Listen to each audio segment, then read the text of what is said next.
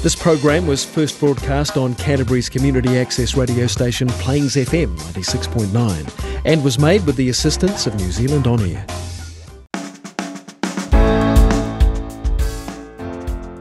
Kia ora and welcome. This is Garden of Sound. Today on the show, Tom Rainey. Keys, bass, arranger, educator, conductor, champion of music, and militant cyclist. He's done it all and seemingly will continue to do it all for a good many years yet. But as Tom steps away from ARA after many successful years, what's next for this humble lad from little old Nelson?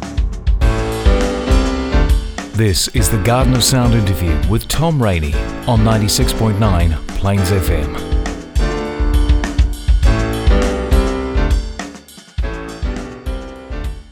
Tom, I want to start by asking you about uh, your earliest memories of uh, of music around the home, growing up. Yeah, I grew up in a very musical family. My mum and dad were both very musical. Um, both played piano, and we were involved in uh, church choir. I suppose for many years, I sang in a church choir from five to seventeen. Went through all the parts, treble through to bass, except for tenor. Um, so yeah, very musical environment. Some of my early memories of that are things like, um, well, I, I, remember recordings as as much as anything, listening to Peter and the Wolf, and being terrified by it when the French horns came in. So some of my memories are from that, and and there was a lot of classical music in our house, um, you know, full symphonies thing and things like that on a Saturday morning. So I really remember that, as well as jazz growing up in Nelson, there probably wasn't the sort of opportunity to see live music. I didn't really get to hear a full symphony orchestra probably till my late teens. So I didn't have that experience, one that I'm very passionate about now and work quite a bit in. But I heard a lot of chamber music. Uh, there's a lot of chamber music coming through uh, Nelson and choirs, and we're very involved with the Nelson School of Music, which uh, is and still is uh, a wonderful institution. Was there much pop music going through the years? Not really. You know, I mean, Why? most of my pop music came from recordings. You know, I was listening to Earth, Wind and Fire, my brother's records, of course. You know, I remember, um, I remember Lou Reed, Rock and Roll Animal, and I remember a lot of lots of James Taylor and Beatles and and all those sorts of things that were coming through. So yeah, like a lot of us with older siblings, um, I guess a lot of my musical experiences were kind of borrowed from them. I, I remember actually probably the first pop band I heard was when the Youth for Christ um, outfit used to come through schools, I remember hearing the band live, and I remember the song they were doing, which was "Don't Stop Thinking About Tomorrow," and I'd never heard it, and I was just blown away. isn't it? That's amazing, isn't it? I was quite a sheltered um, small town boy, really. But having said that, you know, I went on to form bands uh, as a teenager at school, as we all do, and, and really enjoyed that. But yeah, no, the experiences uh, were probably quite refined and um, not extensive uh, growing up in Nelson. But uh, having said that, Nelson's a wonderful musical hotbed, and there was a lot going on, and uh, certainly was punching and still does punch above its weight in terms of its size and population. What about musical instruction? Was it mum and dad saying, We want you to learn the piano? Yeah, no, I was pretty interested. Um, I, I, took to the piano before I had lessons. I, I loved the sound of I particularly loved the sound of the organ. Like I was in the church choir and I was obsessed with the pipe organ, and I still am really, and I still play. And that's one of my instruments. And luckily, there were a lot of really great pipe organs, and I learned organ from a reasonably early age. But before that, piano, which I loved, had a, had a, had a great teacher and uh, cello as well. I, I um, learned cello for many years. So those were my main instruments. But uh, a really important instruction at that time at the School of Music, there were some fantastic teachers who taught us harmony and, and counterpoint and things like that. So we were harmonizing in the style of Bach chorales from a very early age. It was there was quite intensive instruction and really pivotal to my musical career and the way I work a obscure uh, method of tuition called the Yorke Trotter method, which basically instilled from a very early age um, relative pitch. So I learnt strong relative pitch relationships between note, notes uh, from a very early age, which has put me in good stead from uh, from then on. So yeah, no, there was some great tuition, and a, and a very good choir, and a, and a, really good choir director and organist, uh, Raymond White, who instilled in me um, a lot of great skills, and um, yeah, which I'm very grateful for. Was there a direction set forth in your mind? You said, I want to be this? Not really. I think, you know, I was pretty eclectic. I, I, I loved all sorts of music. I was mostly operating in the classical realm, and I wasn't even too sure I was going to keep doing music after I left school. In fact, I came down here to Christchurch and started studying law, I think, and soon found that I didn't really enjoy that that much. Where did that come from? Who was Well, telling you that? Well, probably the family. My, my dad had been a lawyer, and his his dad, and probably familial sort of um, expecta- Well, I wouldn't say expectations, just kind of tradition, really, because um, my dad probably was keener on being a musician than he was a lawyer, and he probably became a lawyer because, though you know, there was so much expectation on those days. So. Um, but I thought I'd try that, but I very soon uh, went the music way when I got to Christchurch. There was a great music department here, fantastic music scene.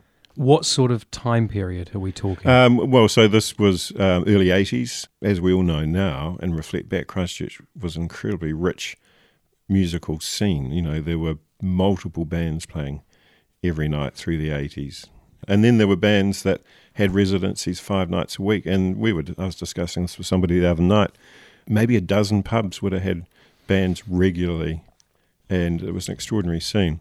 And as well as that, there was a, I mean, I guess more. I wasn't particularly involved in that area of music, but in the jazz scene, there uh, was a lot going on and a lot of gigs, particularly at the um, the university. There was a good, strong jazz club, which I guess was um, quite important to me. So, uh, in terms of my influences, so I got to see a lot of the local jazz artists then, then, and started to play jazz more and more. I'd been playing jazz a little bit in Nelson on bass, but that that was a way of meeting people. And also, my brother Pete had a big band, which we used to play a lot of gigs, which was a lot of fun. so, was this how you were uh, making a regular, steady income?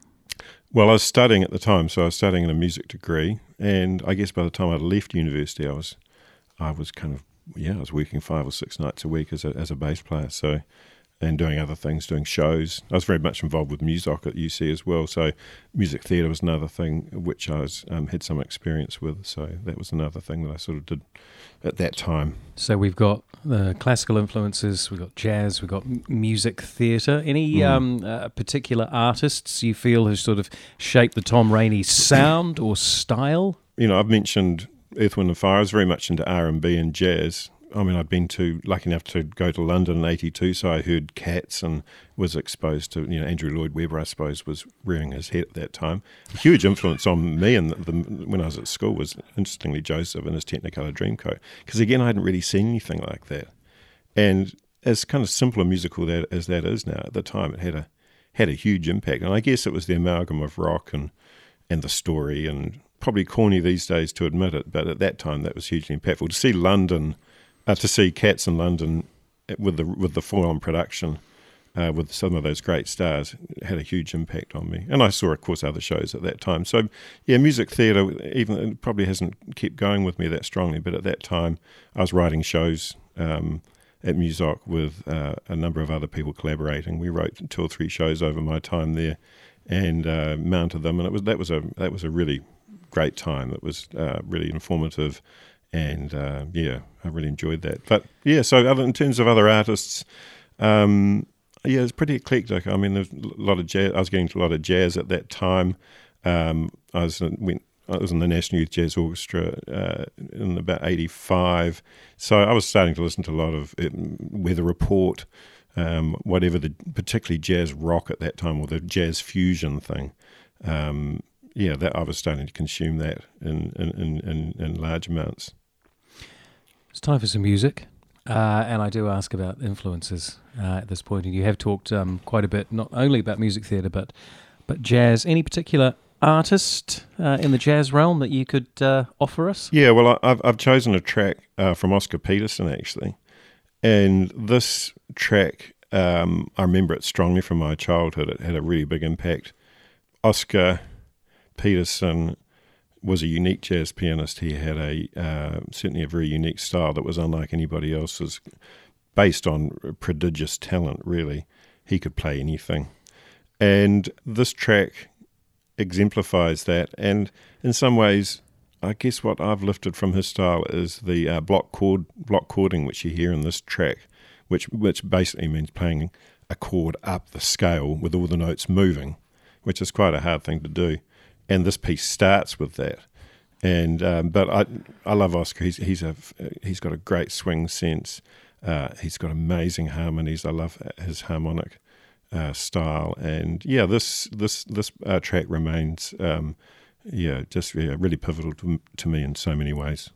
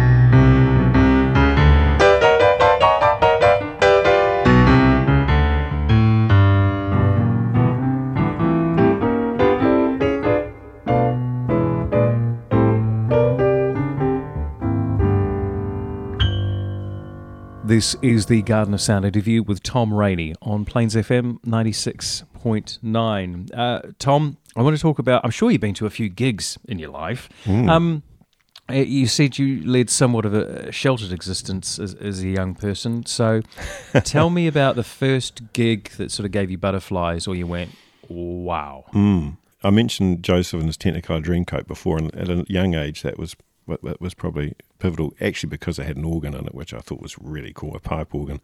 But I do remember at a later age, um, my brothers were living in Wellington, and I went. I, I, quite regularly used to go and stay with them, and they took me along to see Roger Fox actually, in a gig in Wellington, and that yeah, that did it. so this Roger Fox. Big Roger Fox band. big band. Yes. Yeah, Okay. and also the bass player in it, Rob Winch, who's now sadly passed away, became a huge influence. I suppose I, I just thought that was amazing. I'd, I'd I'd loved the bass guitar from probably the age of seventeen. Somebody had brought one home, and I'd plugged it into the stereo, and and I actually ended up playing. Um, uh, actually, I think it was Joseph in his Technicolor Dreamcoat in the for a repertory in Nelson, and that was my first gig, really. You know, and I had to borrow an amp and all that sort of thing. It was, but it was it was great. So I mean, yeah, I started to have a love with the bass, I guess, and that kind of uh, set me up for playing a lot of bass um, in jazz in particular, but rock and pop as well.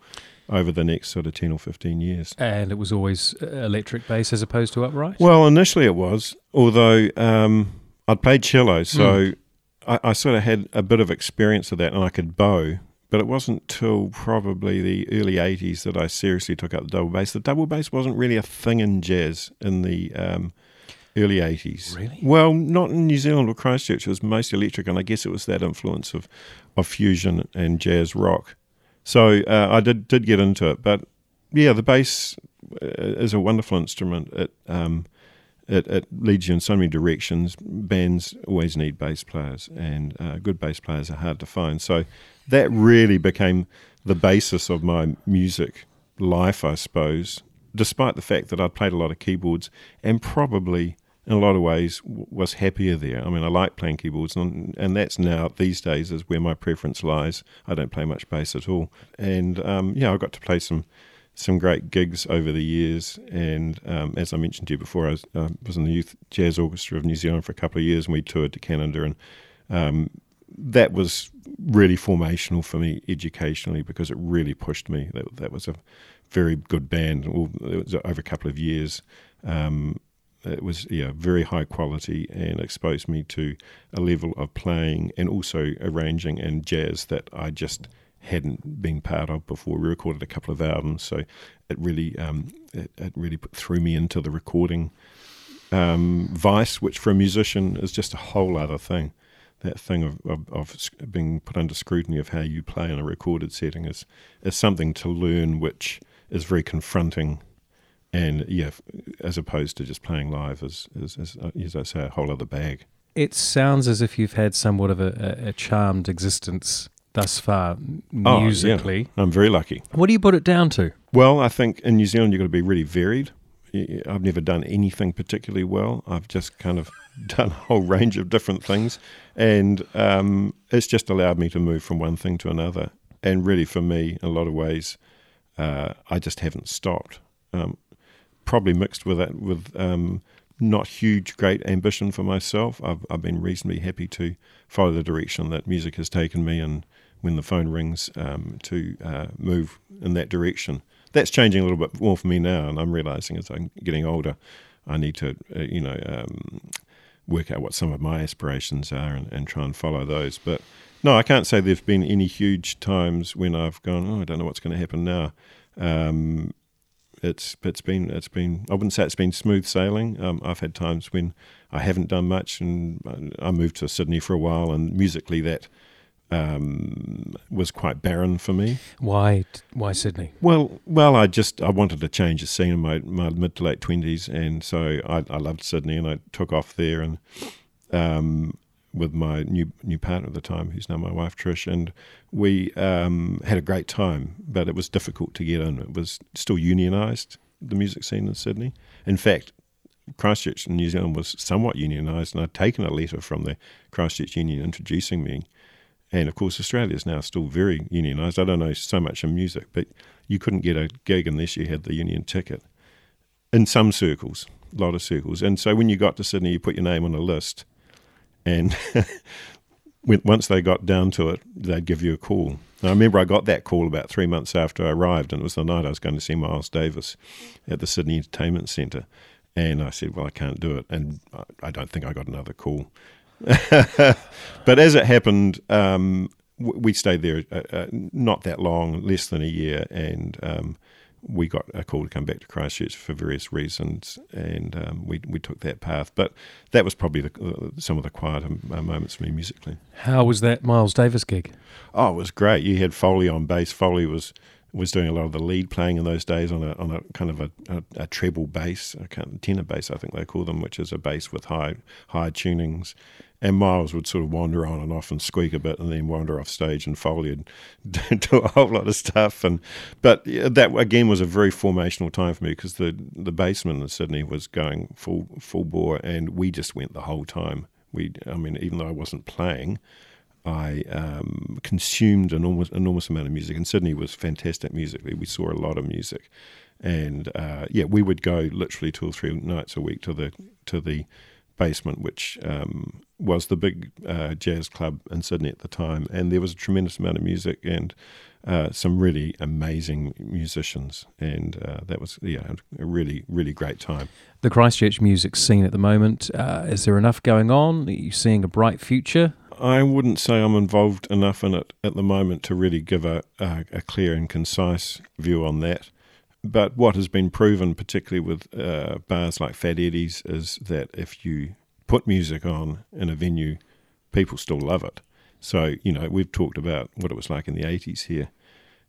And I, I just think, in a lot of ways, bars and venues have, have lost their uh, nerve a bit and I think there's still the desire there. I don't think that's changed. People still are really keen to go out and hear hear and see live music, and yeah, I think Fat Eddie's has been a great example of that. And I and I single them out because I can't think of anybody that's really doing it in that way. But they have music nearly every night and two or three bands for most of those nights. I think at least two or three nights a week, and a lot of it based on jazz.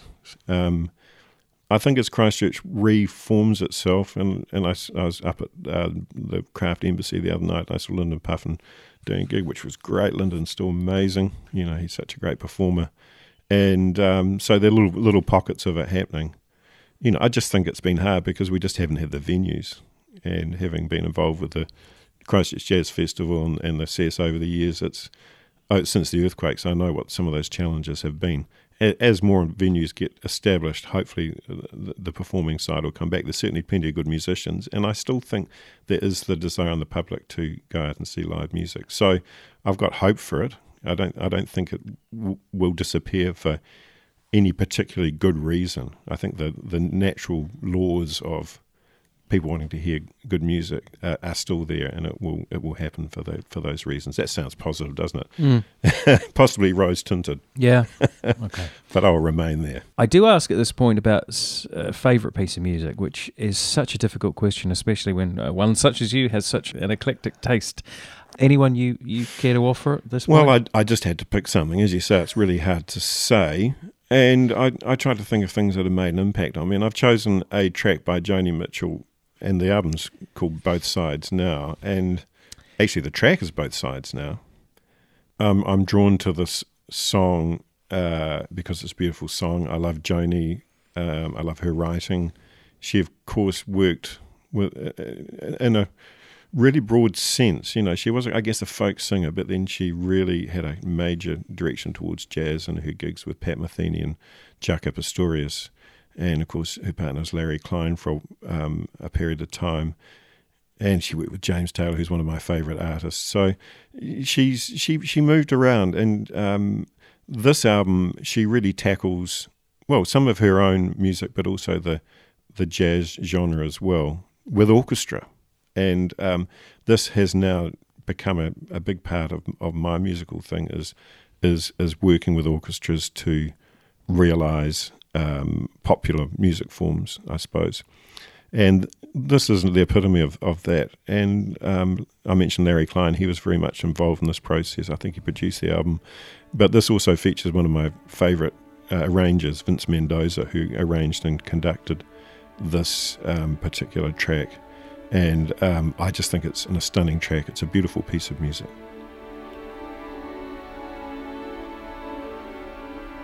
Rows and flows of angel hair and ice cream castles in the air and feather canyons everywhere.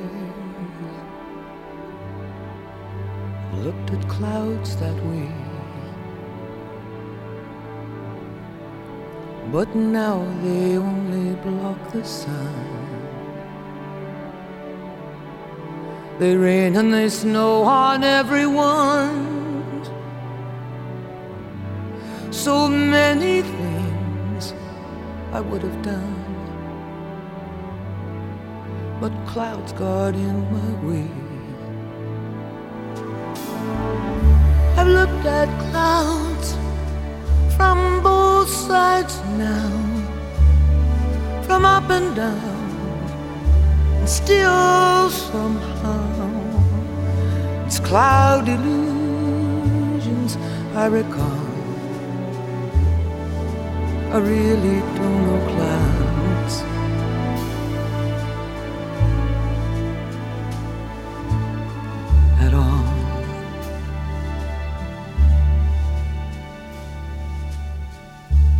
Moons and Junes and Ferris wheels.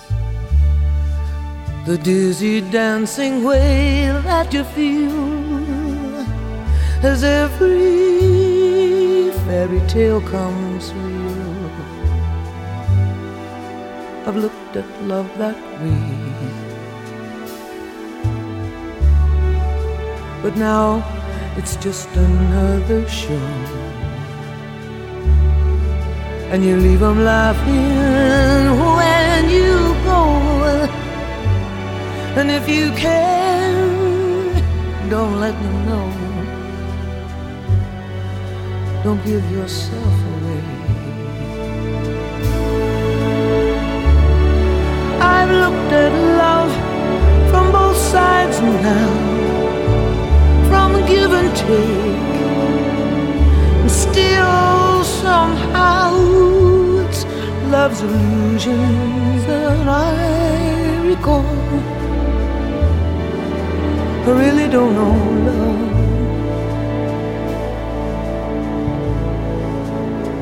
I really don't know love at all.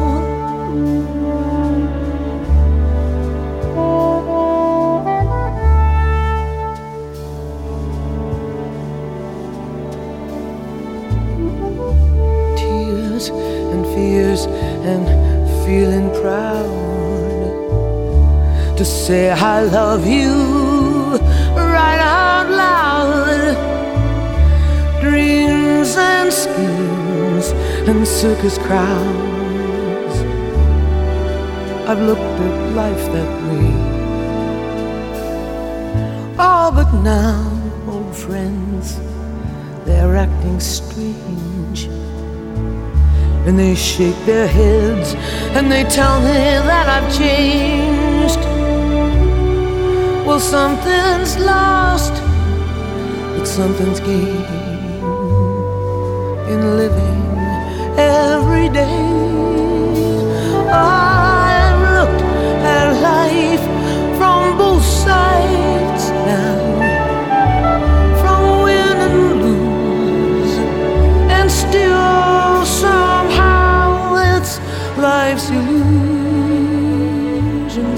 I recall. I really don't know life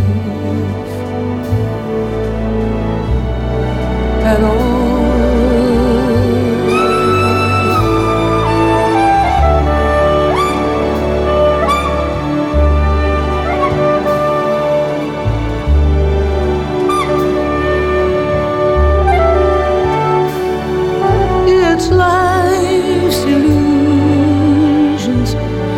I recall.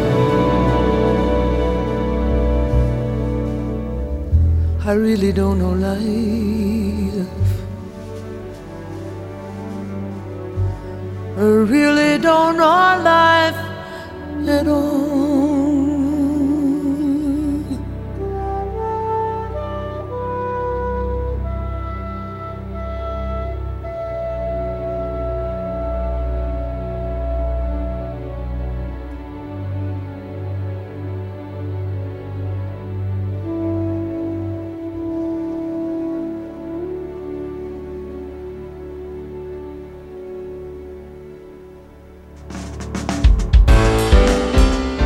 This is the Garden of Sound interview with Tom Rainey on 96.9 Plains FM. Hey, I'm Max, singer and guitarist from Merlin Co. When you need some stellar photos to help sell your band or next gig, get in touch with Shannon Jessica. She's not just a great photographer, she froths local music. And that passion comes through full swing in all the work she does. This month, Shannon's offering a lovely introductory special, meaning your shoot could cost as little as 150 bucks. But these packages have got to be snatched up by the end of the month. So visit shannonjessica.com for a beaut portfolio from your next gig. That's shannonjessica.com.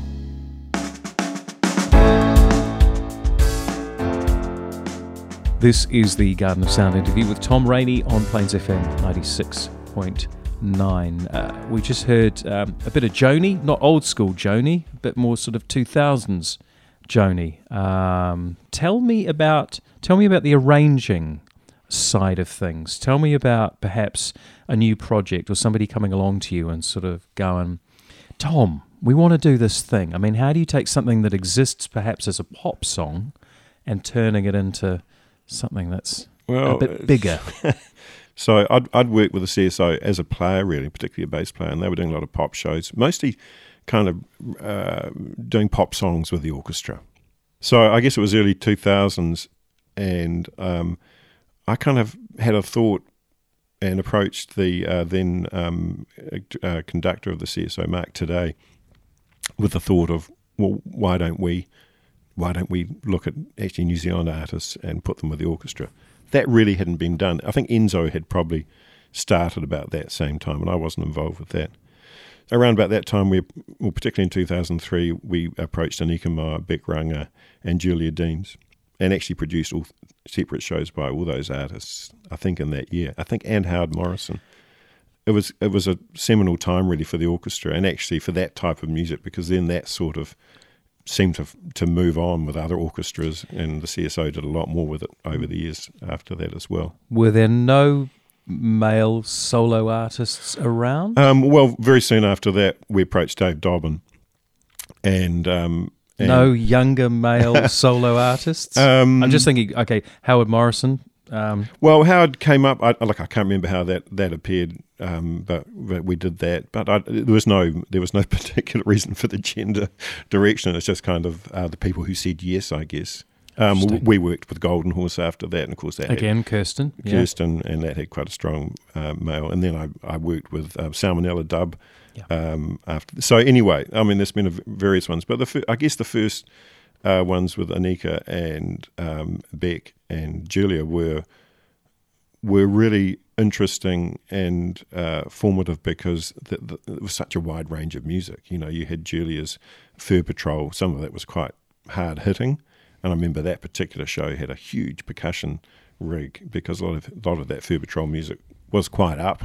Um, Anika, which is probably a bit more sort of R and B, but great songs, and uh, Bic, who uh, chose a really eclectic program of her own songs, plus a whole range of other music. So uh, it was new for Christchurch. It got a mixed response. Um, this was the early days of that, and the critics were quite, in, in some cases, were quite tough on it. In other cases, really could see what the direction of that was. What was exciting, and uh, I guess leads into the next track we will hear, is that uh, Bic was able to convince her manager and Sony to record the uh, her concert, and so we have we have a you know have a recording of it, which is great, and it was very well recorded. Um, Tell me a bit more about that.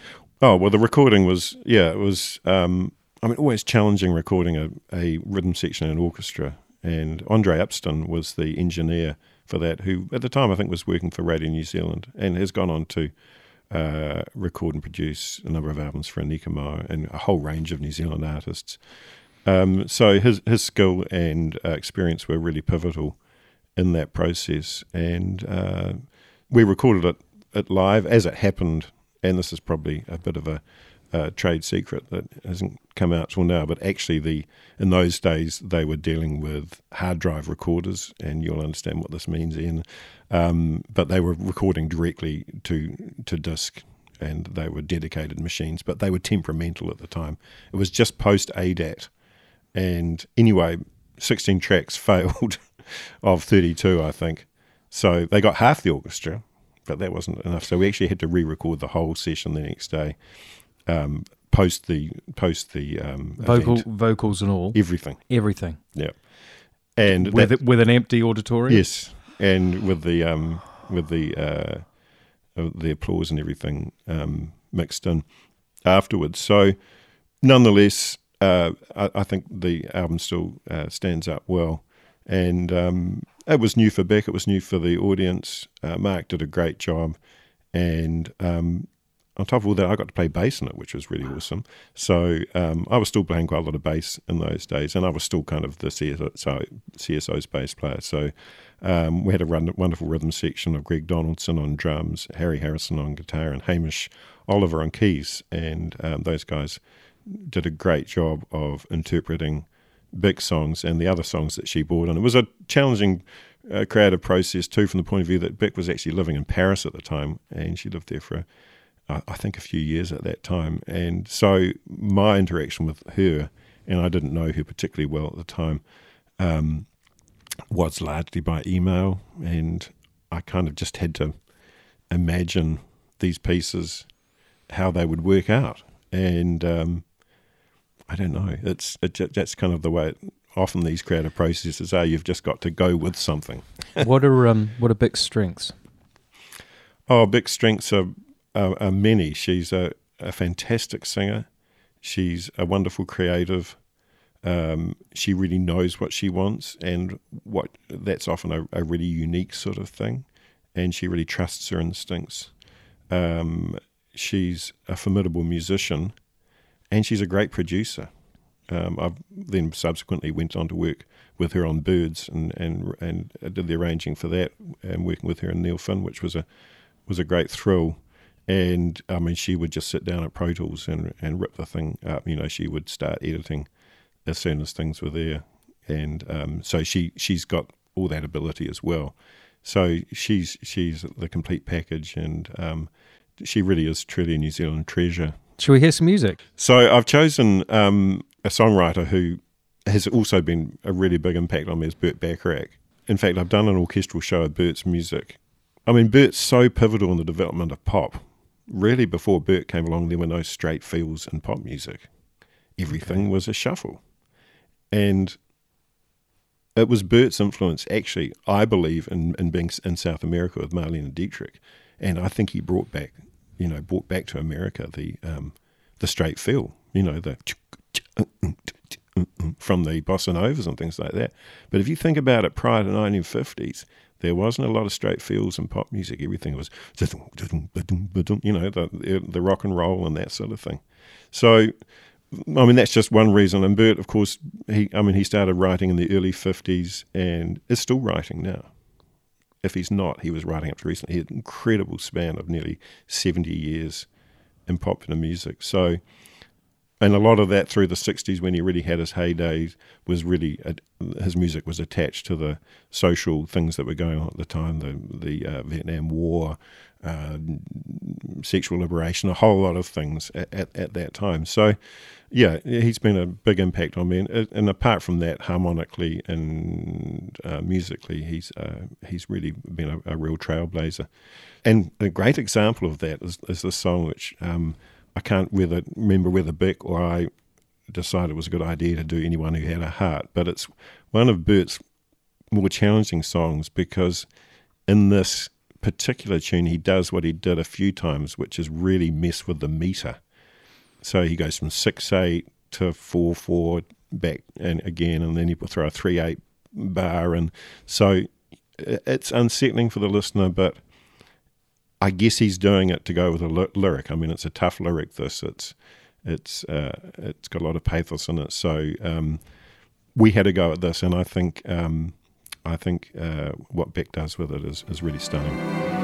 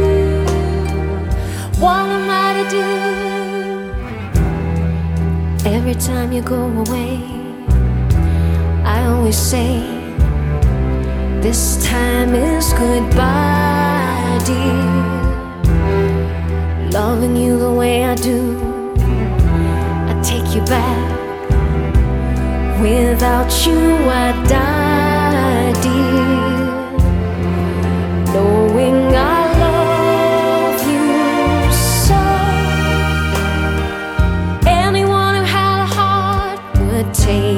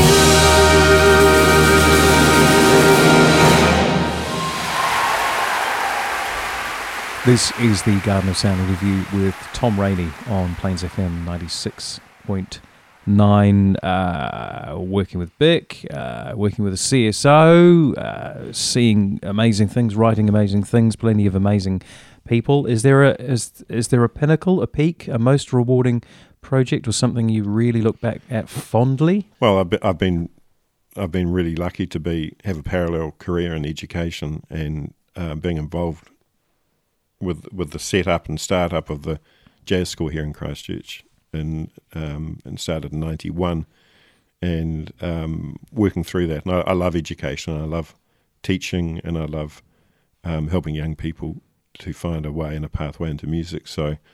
Um, I, gue- I guess over my over the last few years, that has been a highlight for me. Um, I'm, I'm tremendously proud of that, and um, yeah, it's it's a long highlight. um, you know, it's, it's it's an enduring one, uh, but that, yeah, it, it's I, I think it's a, it is a bit of a um, it's a very valuable thing for the city, and we were talking about the live music scene, and I think it, the level of music in Christchurch has changed because of, of, of education, you know, and it's not just there, but the the young people coming out of any music education facility. I think you know you give them more experiences and more opportunities to play together and and a bit more training, and then the the level moves up. And I think even I mean going back to music theatre, and I see the music theatre that's now being tackled in Christchurch in the bands, and a lot of the uh, kids in there come through places like jazz school. You know their ability to read and be directed and perform in in an, an advanced style, which a lot of this music requires, know, huge, huge experience and skills. Um, I just think it, it has moved. I, th- I think the skill level has moved. Musically, otherwise, for me, no, I, I don't think there are any particular highlights. I, I, I, try not to dwell too long on things and just keep. I more look at the things that are coming up. Really, I've I've still got tremendous plans. I think the great thing about music is and being involved with is, is you've always got hope because you've always got the next thing. Give me a give me a couple of the aspirations Well, or, I the, can't or the let, actuals. I can't let too much out of the bag at the moment. Give us a hint, and then we'll we'll fill in the blanks. Um, well, yeah, I mean, for me at the moment, um, I'm having a bit of a transition away from education into a more full, uh, more, more, more focus on my musical career. So a lot of those plans are sort of, um, uh, I, I guess, are forming and will form over the next year. But I, w- I want to do more composition. Um, I've got some uh, exciting shows coming up next year. One being uh, a show which is called Ōtautahi Proud, which is um, happening, I think, the night before the Silver Scrolls in Christchurch next year, which is going to be CSO with um, a selection of Christchurch artists with the orchestra. Amazing. So that's going to be a, a fantastic project, which I'm really looking forward to realising um, with Gretchen LaRoche at the CSO and Hamish Oliver um, will be arranging as well on that, amongst others. And uh, so that will give us a chance. We are hoping to celebrate what is, you know, widely re- recognised in New Zealand as something in terms of Christchurch music, because there have been so many great great artists that have come out of the city. So we really hope to be able to celebrate that. So that's September next year. Um, there'll be other projects uh, between now and then, and uh, hopefully a bit more composition. Certainly arranging, I know, and uh, looking forward to more production work. So yeah, I, I just think you've just got to stay open and and keep working at it and. Um, there's lots of lots of things to uh, out there that you can realise. We've reached the end of our interview.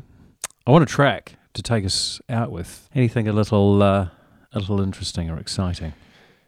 Yeah, well, I've I've chosen um, a track by the Metropole Orchestra, which is a, a a musical outfit in the Netherlands, which has been going really probably since the 30s, and it's uh, it's state funded, which is interesting. Um, but it, it's it's kind of a, like a jazz orchestra, really. It's strings and a big band and a few other assorted woodwind, and they've um, done some amazing projects over the over the last few years. Worked with Snarky Puppy and Gregory Porter and Chaka Khan and and a whole range of different artists. And they're well worth checking out on um, YouTube if, if the listeners get a chance. Um, I haven't heard them live, although I've just recently been in the Netherlands, and my son Jimmy, who's been studying jazz saxophone in Amsterdam, played with the Young Metropole Orchestra, which is like their youth version, which was amazing. And they I got to catch three catch three gigs with them. Um, anyway, the Metropole Orchestra was directed by Vince Mendoza, who we've already heard today, arranging um, both sides now. And Vince, I guess, is somebody I really aspire to. He's an amazing conductor and arranger, and this last track is one of his compositions. It's got lots of Latin influences in, in it, and some of the musicians are from the um, Metropole Orchestra, but there was also John Scofield on there and a bunch of other American musicians. Um, so I guess I um, I like Vince's style. He he composes in lots of different styles. Um, this has also got one of my favourite jazz organists on it, Larry Goldings, and that's something else I'm really into is playing jazz Hammond organ. So I guess this just kind of was a bit of an amalgam of things, really. Um, but I think it's got a it's got a, a great feel. It's really unique music, and um, hopefully people enjoy it. Thanks for being on the show. Thank you very much. I don't know, it was just a whole lot of something.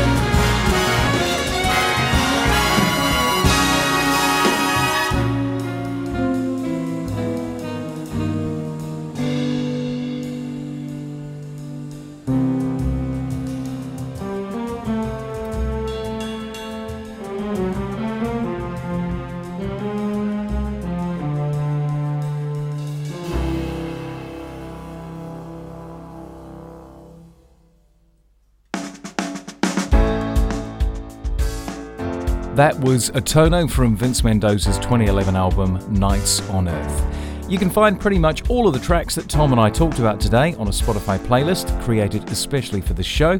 Just head to gardenofsound.nz and click on Tom's picture on the front page. Remember, you can also enter the draw to win a two day camping pass for two to Rhythm and Alps worth almost $500 from the Garden of Sound homepage. You do have to be over 18 to enter though. Thank you so much for being here today. This has been Garden of Sound. Until next week, keep well, keep listening, keep playing. Haere